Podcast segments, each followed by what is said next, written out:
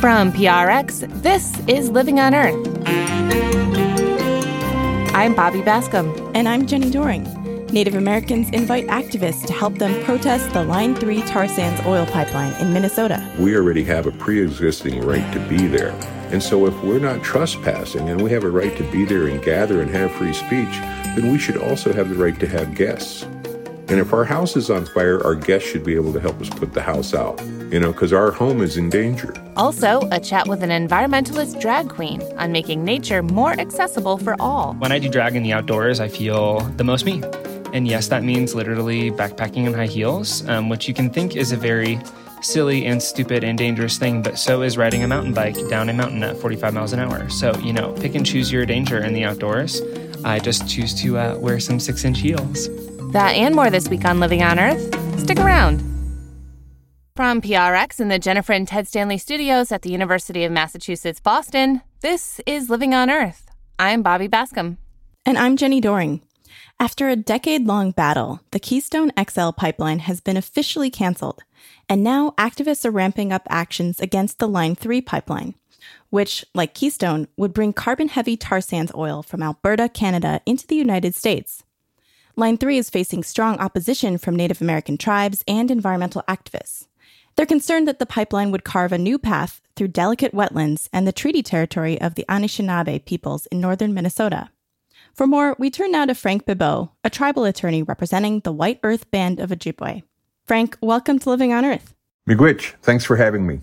Can you tell us a little bit about what the water in the Great Lakes region means for you? Well, for us, that would almost be our entire cultural migration, spiritual story about how we came here. We migrated from the East Coast all the way through the Great Lakes to Minnesota, where the food grows from the water, and that's wild rice. And so that whole area, that whole region of those Great Lakes, and here in Minnesota at the headwaters of the Mississippi River, these are really the most important parts of our continent. One of the things that people don't know about the North American continent is three of the four watersheds for North America meet right here in Minnesota. And that place used to be the high point of the three watersheds besides the Rocky Mountains. But because of iron ore, they've mined all the way around this place. And while they know it's a spiritual place for us, they have like a cyclone fence and gates, and, and that's how they protect our, our old historical spiritual place. And now the tailings and the dumps from the extraction, that the parts that they don't use and they dump way over to another place, those are the high places. So in actuality, the, the center of the watersheds has been shifted by extraction of ore and rock from Minnesota. So what are some of the risks that are associated with this construction of this new stretch of the Line three pipeline? I would say there are two or three primary risks that we're concerned about. Number one is climate change, and that's what makes everything here the same as K X L and, and TransCanada and everything else that they were trying to do to get the tar sands oil out. Right now, the Shell River, as far as we can tell, and we've got an occupation camp down there, you know, I look at that Shell River as being a place that they obviously ignored because they're crossing the Shell River five times. And that tells me they don't understand what this cultural corridor is, because it goes right from great wild rice harvesting. And if you go over to Shell Lake, then you're at the plains, and that's where you go out to go buffalo hunting. So this was a natural corridor already, and, and they don't seem to understand that from the work that they've done, because they're permitting the pipe to go through what looks like it's a large old village area. Hmm. But because they've only found two areas that are, say, two miles apart, then they say that they're not coming within a mile of the two sites. But I would say that the two sites are connected, number one. Number two, I would say this is just like Standing Rock again, because one of the concerns and arguments was that the pipeline needed to be more than a half mile away from the reservation. Well, they were zero point five five miles from the reservation, so they were as close as you could possibly get without supposedly violating whatever that number was. And so that's that's how they look at this puzzle. They're using the water appropriations to drop the water levels. The rice is popping up out of the ground without having the water to support it.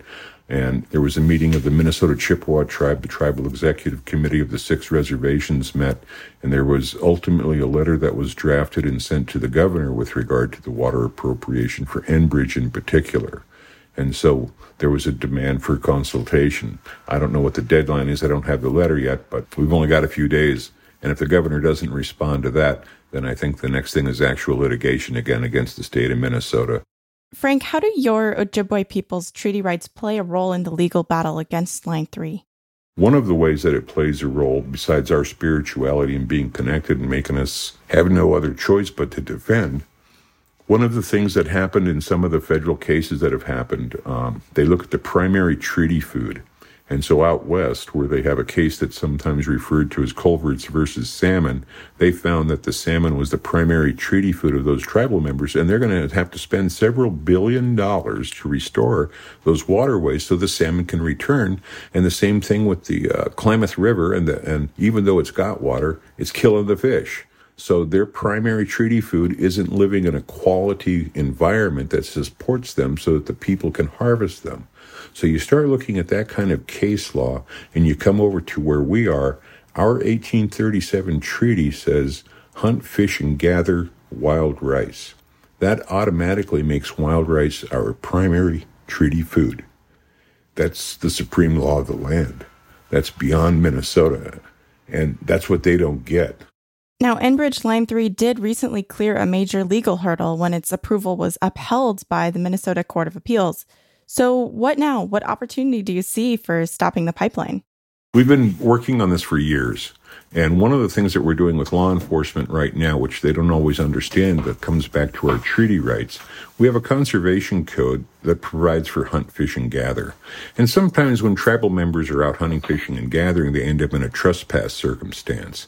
And a lot of times the state conservation officer wants to send that to state court. But in reality, that tribal member's rights are protected by our off-reservation conservation code, and we have prohibited trespass in there. And so when you're charging a tribal member, if they're on public land, which is most of the territory that the pipeline crosses from Park Rapids to Superior, we already have a pre-existing right to be there. And so if we're not trespassing and we have a right to be there and gather and have free speech, then we should also have the right to have guests. And if our house is on fire, our guests should be able to help us put the house out, you know, because our home is in danger. And so we're going to try to also extend our rights to other people, other tribal members, just as people from here went to DAPL and, and to K X L, because we have to defend the entire planet. You can't just pick your local spot. Now, we've been hearing a lot of calls recently from activists for President Biden to shut down this pipeline, to, to stop Line three. What exactly is it that you're looking for Biden to do? Well, in reality, we've never had an honest environmental review that considered our tribal rights in a meaningful way. And so White Earth and Red Lake, we uh, we let them know right at the beginning that we believe our treaties require consent. We believe that we have water rights. We believe that the federal law that grants you some jurisdiction over things specifically exempts your right to regulate our rights under Public Law two eighty, and that you can't just unilaterally give our stuff away and and do these things. And the administrative law judge for that proceeding said, well, these these are federal rights. And so they didn't want to hear them in, in the state court. Well, that's not how property rights work for white people. That's just how it works for Indians. And so they didn't even have a public comment period on any draft environmental impact assessments, and then just granted it also. And so that's why we had to sue the Corps of Engineers last December, right before Christmas. Well, what authority do you think the president has to stop Line three at this point? Well, he probably has a couple kinds. I mean, the most logical one is to say, Corps of Engineers, you know that there wasn't a good environmental impact statement that went on. It should have happened with all this much water and all the Indians and the treaty rights. Let's pull that back and review it. That would be the honest way of doing it. That's what happened in Standing Rock, and that's what happened out there, you know, in Washington and Seattle. We have the fisheries out there. You know, unfortunately, we always end up having to sue them. And, you know, we would like to think that the president can have the right people say we made a mistake under a bad administration. And we pointed it out to him. The state of Minnesota came to the right conclusion, but disregarded it for political reasons. They look at our rights as being federal. You're the federal entity. You have a role. Well, what's coming up next, Frank? What should we be looking for on this in this Line three fight? You're going to see actions from Manoomin. Manoomin is our word for wild rice.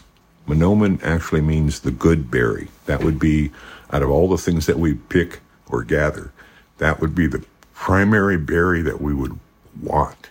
So so what we're looking at is we've created rights in Manoomin so that it's recognized how mainstream people would see in law like a like a um, corporation where it's given its own rights to exist and flourish and be protected. And the tribal members have a right to protect Manoomin as well because of our religious freedoms. And so we're going to start using those kinds of laws and concepts against the state of Minnesota because they're harming those things. And it's going to be, I think, a very interesting fight. And people are going to see that tribes have rights that have not been recognized very well. And we're going to assert them.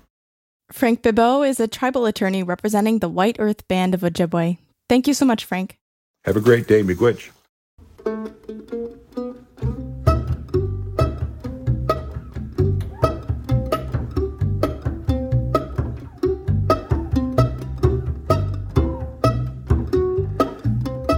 Coming up, we'll take a look at the latest battle over another controversial fossil fuel interest, the Arctic National Wildlife Refuge.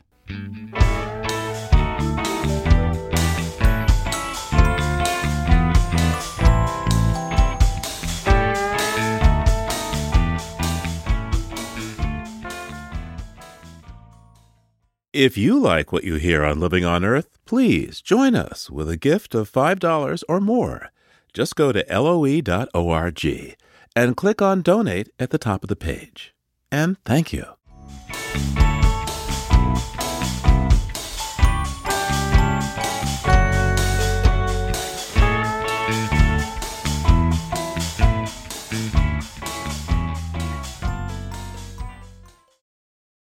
It's Living on Earth. I'm Bobby Bascomb.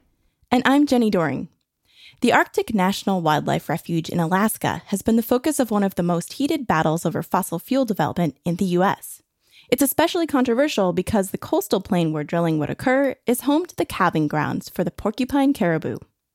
And it's consecrated land for the indigenous Gwich'in people, who know it as the sacred place where life begins. The Republican-led Congress passed legislation in twenty seventeen that authorized oil and gas development in ANWR as part of the Tax Cuts and Jobs Act. The Trump administration held lease sales there just before leaving office, but the Biden administration paused all new oil and gas leasing just days after taking office and has also suspended the ANWR leases. Now, a federal judge in Louisiana has paused the pause, saying the president had no such authority. Here to discuss is Vermont Law School professor Pat Parento. Pat, welcome back to Living on Earth. Nice to be with you, Jenny. So please first get us up to speed on what the Biden administration is trying to do to halt new leases for drilling on federal lands, including in the Arctic National Wildlife Refuge. How exactly was the administration proposing to pause those leases? Yeah, the uh, Biden administration, through the new Interior Secretary Haaland, issued what's called a suspension order. The leases were granted in the Trump administration. They were sold for, I think, something around fifty-eight million dollars. One of the interesting things about that lease sale was that none of the oil companies bid on the leases, and none of the American banks agreed to finance any development in ANWR. So it was the state of Alaska, through a coalition, that actually bought the leases. So they were sold, and the next step would be permits for exploration, which would have a big impact on this very sensitive tundra coastal plain of ANWR. And before any of those drilling or exploration permits, I should say, were to be processed, Secretary Haaland put a stay, a suspension, on the leases. That's been challenged, of course, by the state of Alaska and some other groups, in American Petroleum Institute. So that case is pending. And what the Biden administration is saying is that there were irregularities in the way the leases were offered by the Trump administration, not the least of which was a faulty environmental impact statement under the National Environmental Policy Act. For example, the leasing process did not consider the climate change impacts of, of leasing the coastal plain. And so the suspension was designed to give Interior time to review these issues and come up with a determination as to how they would proceed, including potentially canceling the leases. Now, I understand that just recently a federal judge in Louisiana actually put a pause on the Biden administration's pause. He delivered this preliminary injunction on the administration's decision to pause leasing. So what's going on there, Pat? The judge you're talking about is a Trump appointee to the federal district court in Louisiana. Of course, Louisiana, heavily dependent on Gulf Coast uh, oil development. So not a big surprise to some of us that you might find a Trump appointee siding with industry. It was a preliminary decision. The Biden administration is reviewing its options. One option would be to go to the Fifth Circuit Court of Appeals and request a stay of the district court's order. Another option, which Secretary Haaland hinted at in some testimony she recently gave in the uh, Congress, in the United States Senate, is that they might accelerate this ongoing review. I mentioned the review of the ANWR leases, but there's a much broader review of the entire federal oil and gas leasing program, both offshore, like the Gulf, and onshore, all the public lands in the western United States, which supplies something on the order of a quarter or a third of the oil and gas that the nation either consumes or exports. The judge in Louisiana said that Interior has no authority to pause leases, let alone cancel them or deny them. And that's an issue, I should say, that hasn't been resolved in the federal courts. We don't have a definitive ruling, certainly not from the Supreme Court, on how much discretion will the Biden administration have going forward in both holding lease sales and awarding leases. So will Interior hold off appealing this lower court decision in order to build a better record for why it acted to suspend those leases in the Gulf as well as leases elsewhere? And I'm I'm thinking that's probably what the administration will do. They'll be on stronger legal ground, I think, if they bolster the record. Again, you have the same kinds of problems with the Gulf Coast leasing as you had in, in Alaska, and that is a failure to deal with the climate effects of all of this ongoing leasing. The other interesting point is that there's already more oil and gas under lease in the United States, both offshore and onshore, and even in the state of Alaska, than the oil companies can possibly develop over the next ten years. That's how much leasing took place, not only under the Trump administration, by the way. This goes all the way back to the Obama administration. Obama leased more federal land for oil and gas than any other president. This isn't strictly a partisan issue. This is a bigger geopolitical issue about energy policy.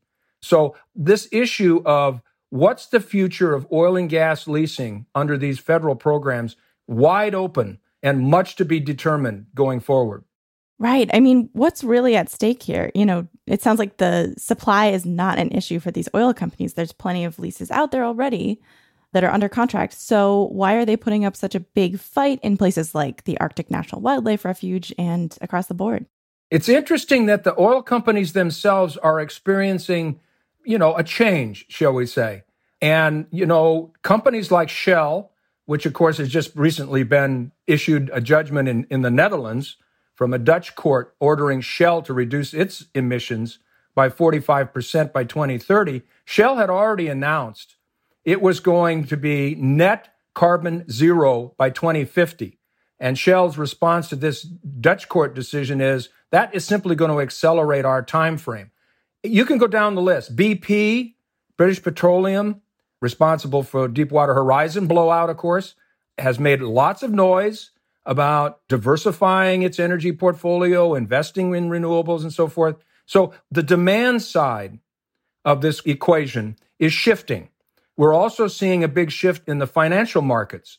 We saw what BlackRock, with seven trillion dollars in assets, said, no more leasing. We're not going to include in our portfolio any more new leasing. That's not to say they're going to eliminate ongoing leasing and activity, but no more new leasing, no more coal, said BlackRock. A lot of these battles that we're seeing are kind of the death throes of the industry. We saw that with the coal companies going bankrupt back in the Obama, two terms of the Obama administration. The coal industry is not coming back in the United States. And I think the oil and gas industry is poised to experience the same kind of, maybe not as abrupt change, because we do need liquid fuels. I mean, we're not ready to shift completely to electricity in this country, either for heating or for transportation. So we're going to need oil and gas. The question is, how fast can we bring renewables on and electric vehicles on to completely eliminate the demand for oil and gas? That's the issue today. So President Biden hasn't been completely consistent in his administration's fossil fuel development policies. You know, in part, he's responding to this call for moving away from fossil fuels. He revoked the permit for the Keystone X L pipeline, but he is still allowing the Dakota Access Pipeline to continue operating for now. He said no to drilling in the Arctic National Wildlife Refuge, but he had to say yes to an oil drilling project in the nearby National Petroleum Reserve, also in Alaska. So he seems to be balancing the continuation of fossil fuel development for now with a move away from it as well. How do you see this trend fitting in with Biden's longer-term goals of getting the country off of fossil fuels someday entirely? Yeah, he's really trying to balance on a knife point, isn't he? It's all about the politics of these various issues. For example, the National Petroleum Reserve is an interesting comparison to ANWR. I mean, the National Petroleum Reserve was set up to develop oil and gas, and commitments were made by Congress to the state of Alaska, and a lot of investment has gone into the National Petroleum Reserve. So, you know, it's clear he's drawing a line between new leasing in ANWR and ongoing leasing in N P R, the National Petroleum Reserve. And it, the same thing with Keystone and Dakota Access. In Keystone's case, he was saying, I'm revoking the permit to bring the tar sands into the United States for this proposed new pipeline. I mean, there are parts of this pipeline already exist, but the key question was, was he going to allow a major expansion of imported tar sands from Alberta? So there again, you see, that's a preemptive strike. That's Biden saying, no, we're not going to, you know, expand the existing pipeline to bring in even more tar sands from Canada. With regard to Dakota Access, on the other hand, that pipeline's obviously finished. It's pumping all kinds of, you know, millions of gallons of oil every day. Lots of jobs depend on that, and that's a concern for Biden. You know, he's got to keep faith with the unions. They helped elect him. He took a hit by rejecting Keystone from the union. So that's exactly where Biden is going to be for the next three and a half years in, in his first term. He wants to accelerate the transition away from fossil. It's clear in his infrastructure bill. It's clear in his policies. But he's got to maintain enough political support to get things done in Congress. And, you know, we know how narrow those margins are in both the Senate and the House. And the same thing with policies and rules. He's got to take account of the fact we now have the most conservative Supreme Court we've seen in a generation or more. And he can't simply assert all the authority he might want. He's going to have to temper what he can do with what the courts are going to allow him to do under existing law. So that's the reality for Joe Biden. He's working his way through a minefield, political, legal, and other. Pat Parento is a professor of environmental law at Vermont Law School. Pat, thanks so much for taking this time with us today. Oh, good to be with you, Jenny. Thank you. The world is literally awash in plastic waste. More than eight million metric tons of plastic flow into our oceans every year. And the vast majority of that waste near shore, roughly eighty-eight percent, is takeaway packaging. Things like bottles, food containers, plastic bags, and cutlery. A recent study published by the Australian-based Minderoo Foundation found that at its root, just twenty companies produce more than half the world's single-use plastic waste. For more, I'm joined now by Judith Enck, founder of Beyond Plastics and visiting professor at Bennington College. Welcome back to Living on Earth, Judith. Oh, it's such a pleasure to be with you. Thanks. I love Living on Earth. Oh, thank you. Can you give us a bit of background on this study? What were they looking for and what did they find? Well, the study is important because for the first time, it was looking at what are the companies that produce the most plastic feedstock. These are called polymers. They are the building blocks of all plastics. And the study documented that these plastic polymers are almost always made from fossil fuels, and this study found that in twenty nineteen, twenty companies made more than half of all single-use plastic waste generated worldwide. And top of the list are ExxonMobil and Dow, followed by Chinese government-owned Sinopec. So of about three hundred polymer producers operating worldwide, it's only a small number of companies that are producing all of these plastics. The study went a little deeper and looked at who are the investors and the banks that are enabling this massive production of single-use plastic. And the study identified twenty institutional asset managers that are backing these businesses: Vanguard Group, BlackRock, and Capital Group. So it's kind of interesting. The climate change advocates shifted from the emitters of greenhouse gases maybe ten, fifteen years ago and started looking at who's financing, who is enabling all of this dirty technology. And for the first time, this report did the same thing with plastic production. Well, that's really interesting. And, you know, I think a lot of our listeners might be surprised to hear that the top companies aren't necessarily beverage companies or manufacturers of single-use plastic bags, for instance, but they're actually oil and gas companies. Oh, yes. Plastic production is the plan B for the fossil fuel industry. What's happening is finally, finally, we are moving away from using fossil fuels for the two major markets they've had historically. One is electricity generation. We're now seeing more investment in renewable energy like solar and wind or geothermal.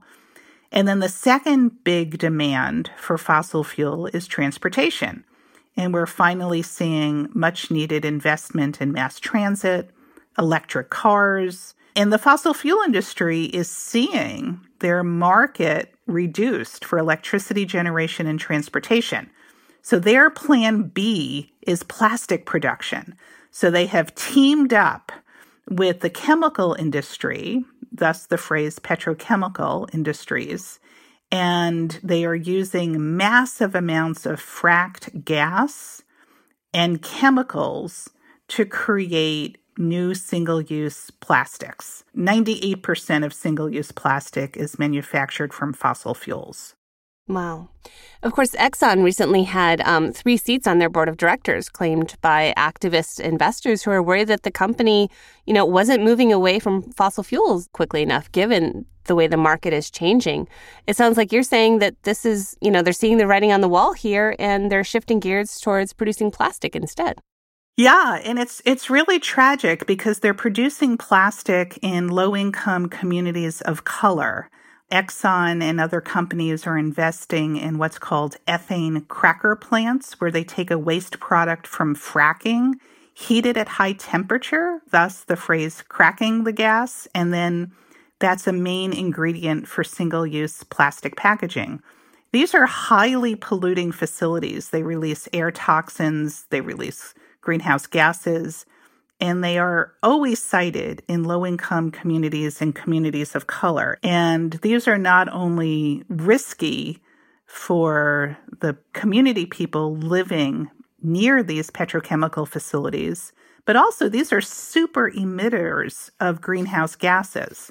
And so we'd be canceling out a lot of the progress we've been made. In fact, if plastic production and use grows as is currently projected, by twenty thirty, the emissions from these petrochemical facilities will be the equivalent of what would be released from two hundred ninety-five new coal-fired power plants. Mm. Wow. Well, you know, climate change, of course, is literally an existential threat to life as we know it. And there's a lot of scientists and a lot of policymakers working on this issue with activists pushing them on it. Can you talk about the scale of the plastic problem as compared to climate change? I mean, I know that they're very different, but related. And it seems almost, you know, the issue of plastic waste filling up rivers and ocean and uh, microplastics being consumed by aquatic animals and things, it almost seems like a co-equal problem to climate change in terms of damage to the environment. Yes, absolutely. I mean, the reason I work full-time on plastic pollution is because it's a climate change issue, and it's also a water quality issue and an environmental justice issue and a health threat. So in my mind, what's the worst thing you could do with fracked gas? I mean, I don't like fracked gas, but if you're using it to keep homes warm in the winter, you know, there's a public benefit to that. But using fracked gas to make more single-use plastic packaging is really, really troubling. We're turning our oceans into landfills. About fifteen million metric tons of plastic enter the ocean every year. eighty percent of that starts as litter. So why keep making cheap plastic packaging? The analogy I use is, let's say you walk into your bathroom at home. The bathtub is overflowing with water. Well, what you would do is try to turn off the tap as opposed to grabbing a mop or some towels. We need to turn off the tap on plastic production, because when a plastic water bottle, for instance, or a plastic bag is littered, it gets into storm drains, it then gets into a river, gets out into the ocean where it becomes microplastics. Microplastics are everywhere. Microplastics are in our drinking water. It's been found in beer, in sea salt, in honey, and also in our own bodies. There's a new Italian study that came out in January that documented for the first time the presence of microplastics in the human placenta, both on the maternal side and the fetal side. And that's because we are all breathing in or consuming through our mouths about one credit card size the amount of plastic every single week. And we're going to have more of this as long as the fossil fuel industry continues this massive investment shift toward plastic production. Well, how do we turn off the tap, so to speak, that you mentioned earlier? I mean, I don't need to tell you, if you walk through a grocery store, everything is wrapped in plastic, sold in a plastic bottle. I mean, it's hard to avoid. And here you have these multi-billion dollar companies that are making a profit now from plastic. It's, you know, there's a market for it. There's a demand for it. These people are making a lot of money from it. How do you stop that? Well, it's not easy. And certainly we can't recycle our way out of the problem. Plastics has a measly eight point five percent recycling rate. So I think what we do is we move beyond plastics. There are viable, affordable alternatives, things that we've used for decades, like cardboard and paper, preferably made from recycled material. Another alternative is metal, glass. But the real important move is to shift away from single-use products and shift toward reusable or refillable products. But I think what's clear is we need new laws that industry is not going to change on their own. One reason is because single-use plastics is really cheap. And one reason it's cheap is because it's made from fossil fuel that is heavily subsidized by federal and some state governments. So we need new laws like the Break Free from Plastic Pollution Act that does things like a national bottle bill. It bans single-use polystyrene food packaging. It bans plastic bags. It puts a fee on paper bags.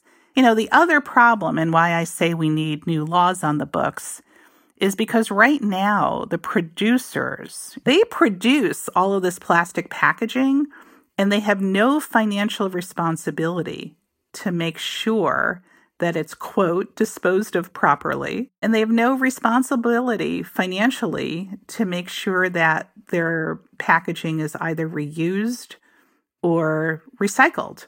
So they shift that economic responsibility to taxpayers and consumers. And that's why the plastics crisis is just getting worse every year. Judith Enck is founder of Beyond Plastics and visiting professor at Bennington College. Judith, thank you so much for taking this time with me today. My pleasure. Thank you. We reached out to each of the companies that Judith Enck mentioned earlier for a response. In an email, Vanguard Group said of the companies they invest in, quote, "We do not dictate company strategy or operational or financial decisions. Rather, we hold company boards responsible for being aware of such risks and opportunities. The only other company to respond in time for broadcast was ExxonMobil, which said in part, quote, industry, governments, non-governmental organizations, and consumers must work collaboratively to encourage appropriate recycling, reuse, and recovery of plastic waste. You can read a full statement from each company on the Living on Earth website, L O E dot org. Coming up, hiking in the great outdoors in full drag regalia and six-inch heels. That's just ahead on Living on Earth. Support for Living on Earth comes from Sailors for the Sea and Oceana, helping boaters race clean, sail green, and protect the seas they love.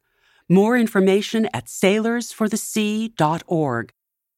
It's Living on Earth. I'm Bobby Bascomb. And I'm Jenni Doering. It's that time of the broadcast when we take a look beyond the headlines with Peter Dykstra. Peter's an editor with Environmental Health News, that's E H N dot org and daily climate dot org, and he joins us from Atlanta, Georgia. Hey, Peter, what you got for us this week? Hi, Jenny. There's a story that uh, you may have seen in the past few weeks if you watch too much cable T V like I do, about a uh, factory in Rockton, Illinois, that erupted in flames, and one of those just horrible-looking fires. This is a chemical plant. They made degreasers and lubricants. The uh, owners of the plant brought in specialists who put out the fire using flame retardants that contain P F O As, those substances we've come to know as forever chemicals. Well, I mean, a chemical fire sounds pretty scary, but these P FAS chemicals, they can be pretty dangerous too, huh?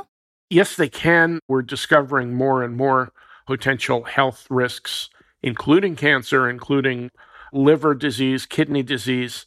And these forever chemicals are so named because they never degrade in the environment and they can potentially bioaccumulate. That's the big worry. Well, so Peter, and I think there are alternatives at this point. Is that right? There are. There are alternatives developing, but we also have to be very careful that when you replace potentially dangerous substance, you don't replace it with something that is as dangerous or even more dangerous. That was the case with some replacements for C F Cs, those refrigerant chemicals that are known to damage the Earth's stratospheric ozone layer. What we had in Illinois is a situation where the dangers from the fire were arguably less than the dangers from the stuff they used to put the fire out. Hmm. Well, what else do you have for us this week, Peter? There's some news from the retail front. There are companies like Logitech, Panera Bread, Unilever that are adopting carbon labels on their products, essentially the same as if you uh, buy a box of breakfast cereal or some other food. You'll see the carbs, fat, calories, amount of sugar listed on a label on the side of the box. They're now listing the potential carbon footprint. And Unilever is known for many products. The one arguably best known by many of us is Ben and Jerry's ice cream. Hmm. Well, so the, the nutrition label on a pint of Ben and Jerry's, Peter, is regulated by the F D A, but are these carbon labels going to be regulated at all? Not yet. These companies like Logitech and Panera Bread and Unilever say they're doing this for transparency. That's kind of like waving a red flag to various uh, potential investigators to see if it's true. Right now, the companies would have a lot more to lose if it turns out they were somehow fudging on these labels. So let's assume they're doing the right thing. Peter, what do you have for us from the history vaults this week? Here's a tenth anniversary, June twenty-seventh, twenty eleven. Senator Jim Inhofe fell seriously ill after swimming in an Oklahoma lake near his home. That lake was contaminated with an outbreak of blue-green algae. Blue-green algae is that deadly stuff that can be brought on by record-breaking heat. Hmm. Senator Inhofe is a, kind of the main climate denier in Congress, isn't he? He's the alpha dog of climate denial in Congress. We're happy to say that he made a full recovery. So uh, a few years ago, I called his office and asked for an interview. And on the occasion of his one hundredth birthday, we're going to have a chat about the climate hoax and how he uh, sees it uh, being carried out. Well, it'll be quite an occasion to look forward to, Peter. Right, he accepted, so ten thirty Eastern Time, November seventeenth, twenty thirty-four, we'll do the interview, and hopefully you can all hear it on the forty-third year of Living on Earth. I think we will. Peter Dykstra is an editor at Environmental Health News, that's E H N dot org, and daily climate dot org. Thanks, Peter. We'll talk to you next time. All right, Jenni. Thanks a lot. Talk to you soon. And there's more on these stories at the Living on Earth website. That's L O E dot org.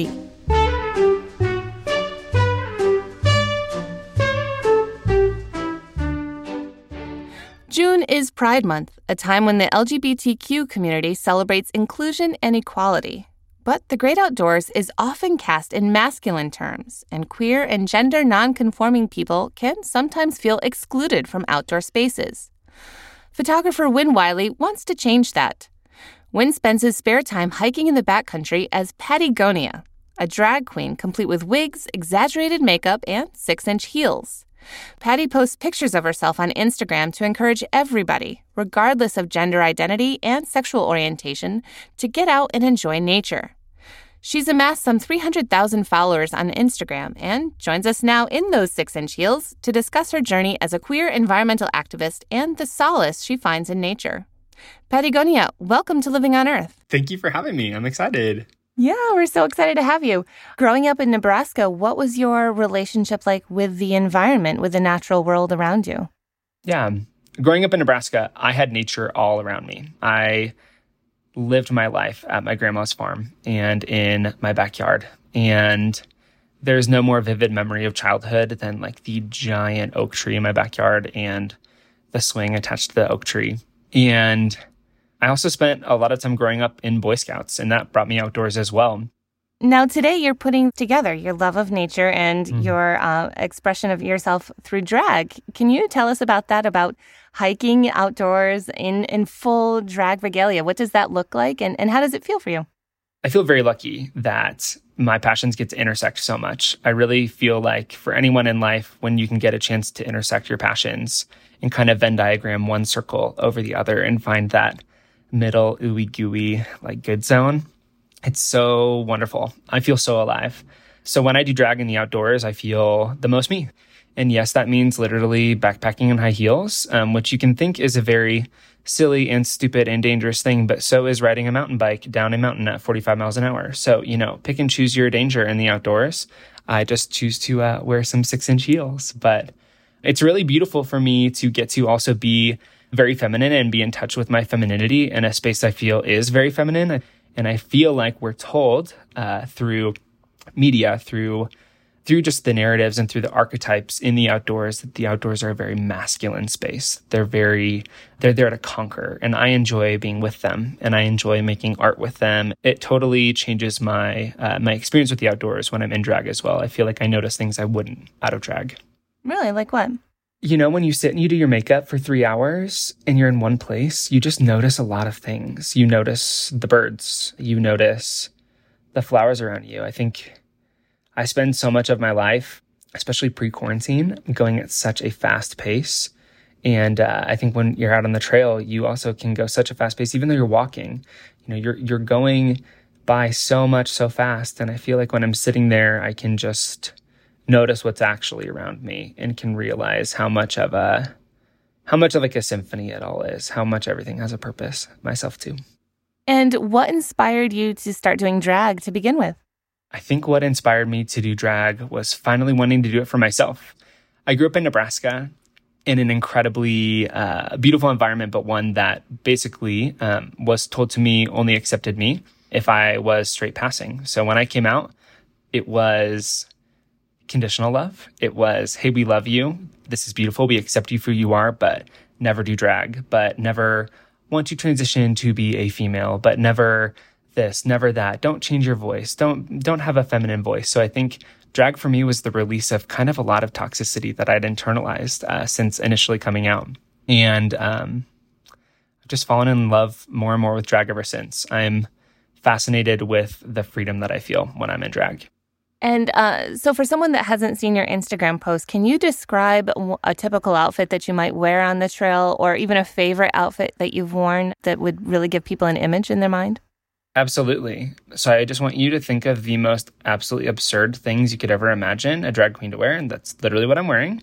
So one of my favorite outfits is actually made by one of my friends, Angela, and the dress is actually a full functioning tent. You can take off the dress, you can literally put poles in it, and it turns into a tent. I'm not kidding. So she originally designed it as a jacket that was used to basically bring up the conversation of refugees. Um, so she's made hundreds of these coats to give to refugees to be able to have as jackets slash coats and also as tents that they can sleep in as well. But we're repurposing it for the outdoors uh, as well. So it's fun. I think it's definitely fun to just have fun with fashion, to not take it too seriously.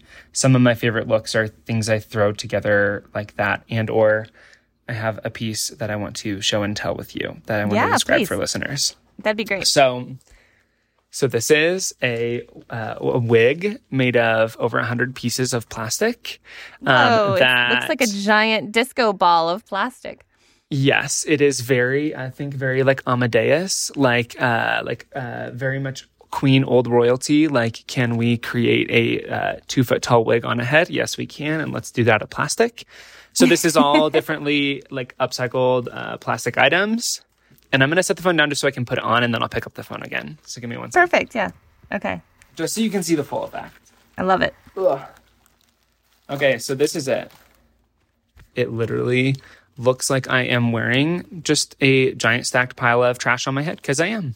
Well, it looks very, you know, Marie Antoinette to me, you know, like yes. back in that era, there was so over the top with things like that Absolutely. that weren't even trying to look real. Absolutely. And it's great. It like ruffles in the wind, like you can kind of hear it. We'll do some A S M R.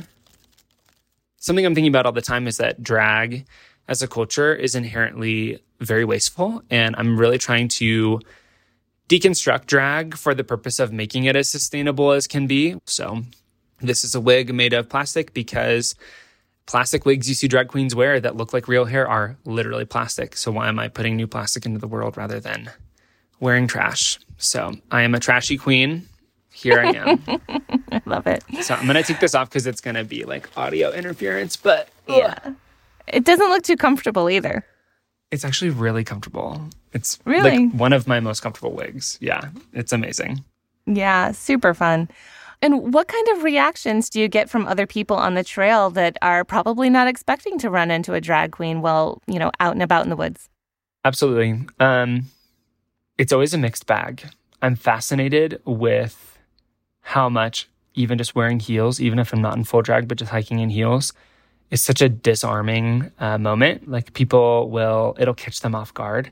They'll notice the heels and they'll light up inside and they're like, oh my gosh, hi, whoa. And it's always a conversation starter, of course. It's not like you see people walking in six inch heels out in nature. But I think it's a really beautiful touch point to learn. And I love opening up conversation with people if they're open to it on the trail. But I've definitely had an experience homophobia on the trail too. Um, I've definitely not felt comfortable at many points on the trail, especially when I'm more in full form drag. I've been called a circus act on the trail. I've been called other words we will not say on public radio. So it's a mixed bag. Um, but I'm I'm amazed at how often it's a positive interaction. You know, we've had a few segments on Living on Earth recently about people of color enjoying the outdoors. And I'm sure you're yeah. familiar with uh, the story of Christian Cooper, the African-American mm-hmm. man who was birding in Central Park when a, a white woman called the police on him after he asked her to leash her dog. You know, people of color routinely report feeling unsafe or unwelcome in the outdoors. How does that sentiment resonate with you as a queer person, as a drag queen? Absolutely. I think the practice of drag really lets me know that the hate that I face and the homophobia that I face is a, a sliver of what people of color experience, is a sliver of what my trans and non-binary queer community members experience on the trail. It's a very different experience and a very privileged experience that underneath drag, I am a white, straight-passing male. And that's something I'm thinking about all the time, and thinking about how much drag really lets my queerness unfold, um, but the privilege it is to be able to wipe off makeup at the end of the day, the privilege to be able to pack away my heels and have no one know about my difference or about that I'm a member of a marginalized community. So I think it's a really, really interesting practice, and I'm not at all comparing my experience to theirs, but it literally, it does very much let me know how much work we have to do in the outdoors to truly make them an inclusive place for everybody. And why do you think it's important to um, see queer people in the outdoors? I think it's important to see queer people in the outdoors because nature is so queer itself, because queer people are people too, because if the outdoors can't be a place where we celebrate diversity, something that Mother Nature knows is absolutely key. For the longest time, I didn't see myself represented in the queer community because I'm not a person that's going to spend their Friday or Saturday night in a bar or club. And I'm not dogging that. I'm just saying I'm going to be out on the trail. I'm going to be out camping. And so I've been really thankful for this journey with Pattie to really remind me how much we can create queer community in the outdoors and how important that is and how many queer people were already out there in the outdoors. Um, we just didn't have as many campfires to kind of gather around. Wynne Wiley is Pattie Gonia, intersectional environmentalist and self-described fetus drag queen. Thank you so much for taking this time with me and uh, sharing your story. Thank you so much for letting one of my uh, baby steps as a drag queen be being on your show.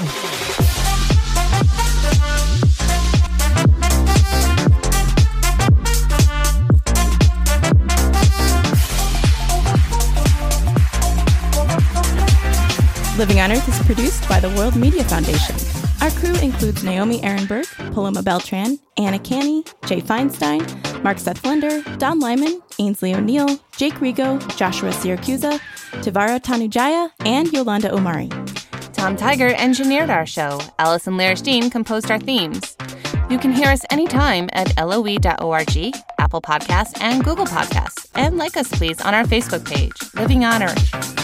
We tweet from at Living on Earth and find us on Instagram at Living on Earth Radio. Steve Kerwood is our executive producer. I am Bobby Bascomb. And I'm Jenni Doering. Thanks for listening. Funding for Living on Earth comes from you, our listeners, and from the University of Massachusetts Boston, in association with its School for the Environment, developing the next generation of environmental leaders, and from the Grantham Foundation for the Protection of the Environment, supporting strategic communications and collaboration in solving the world's most pressing environmental problems.